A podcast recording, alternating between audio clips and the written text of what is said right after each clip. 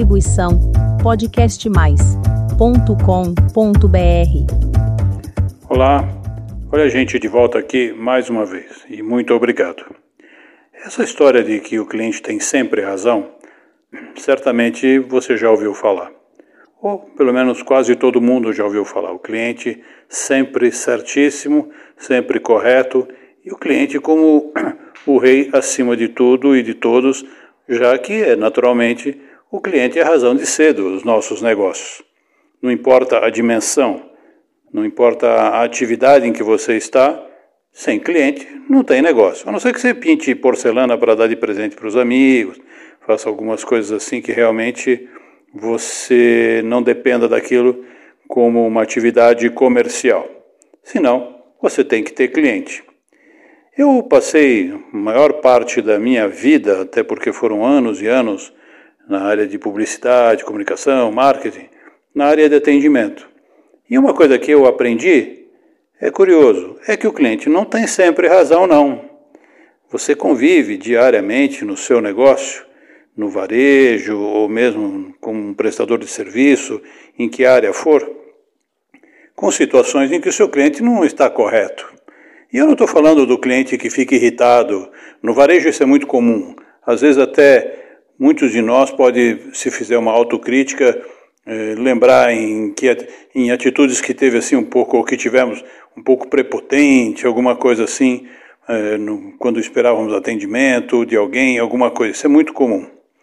Mas o cliente não perde a razão apenas nisso. Se ele está irritado, está bravo por alguma coisa, aí já é a forma com que se expressa. Mas voltando um pouco, o cliente às vezes não tem razão quando ele pondera alguma coisa quando ele propõe algo que não é o que você, como profissional responsável pela área, pelo serviço, pelo produto que você está oferecendo, você sabe que não é o ideal para ele. Então não é apenas em situações de conflito, tudo mais. Quando você trabalha com alguma coisa que é até de ordem subjetiva, como publicidade, como arquitetura, que você entra em discussões assim que são nada, nem um pouco objetivas, você está até mais sujeito a isso. Agora, a questão para mim não é essa o mais importante. A questão é como é que você resolve isso. Porque você não vai simplesmente virar as costas ao seu cliente e também você não vai desejar que o seu cliente vire as costas para o seu negócio e não volte nunca mais. De forma alguma. Então aí é o que eu quero saber, o quanto você se prepara para poder ter uma discussão, para poder ter uma um contra-argumento para o que convença o seu cliente que você tem razão, que você pode fazer mais ou pode fazer melhor do que o que ele está se propondo. Como é que fica isso? Você está preparado para isso? Porque afinal, você é o grande responsável pela até perenidade do seu negócio.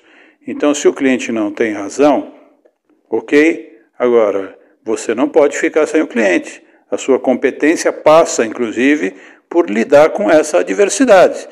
Não adianta só pegar moleza na vida, não, até porque não existe isso, isso é irreal. Você não vai pegar todo dia clientes que ligam para você elogiando e achando tudo maravilhoso. Não. Segundo, você quer evoluir com o seu negócio. Então, você quer que o seu cliente tenha resultados, porque aí ele reconhece o quanto você, sim, tinha razão.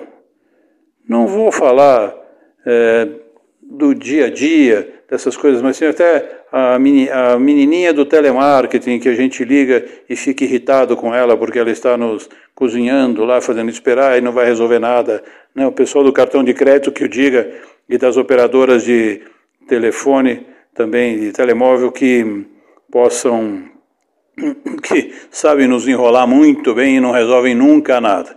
Não vou falar desse pessoal, e aí a gente se irrita, fica bravo, mas aí, aí acho que a gente está até com uma certa razão, a gente, enquanto cliente. Mas, enquanto prestador de serviço, quando você está vendendo alguma coisa, é você que tem que resolver o assunto. E para se preparar, eu acho que é você estudando profundamente aquilo que você faz e aquilo que você oferece, e inclusive tirando proveito dessas situações como aprendizado, um aprimoramento do teu negócio melhorar sua percepção.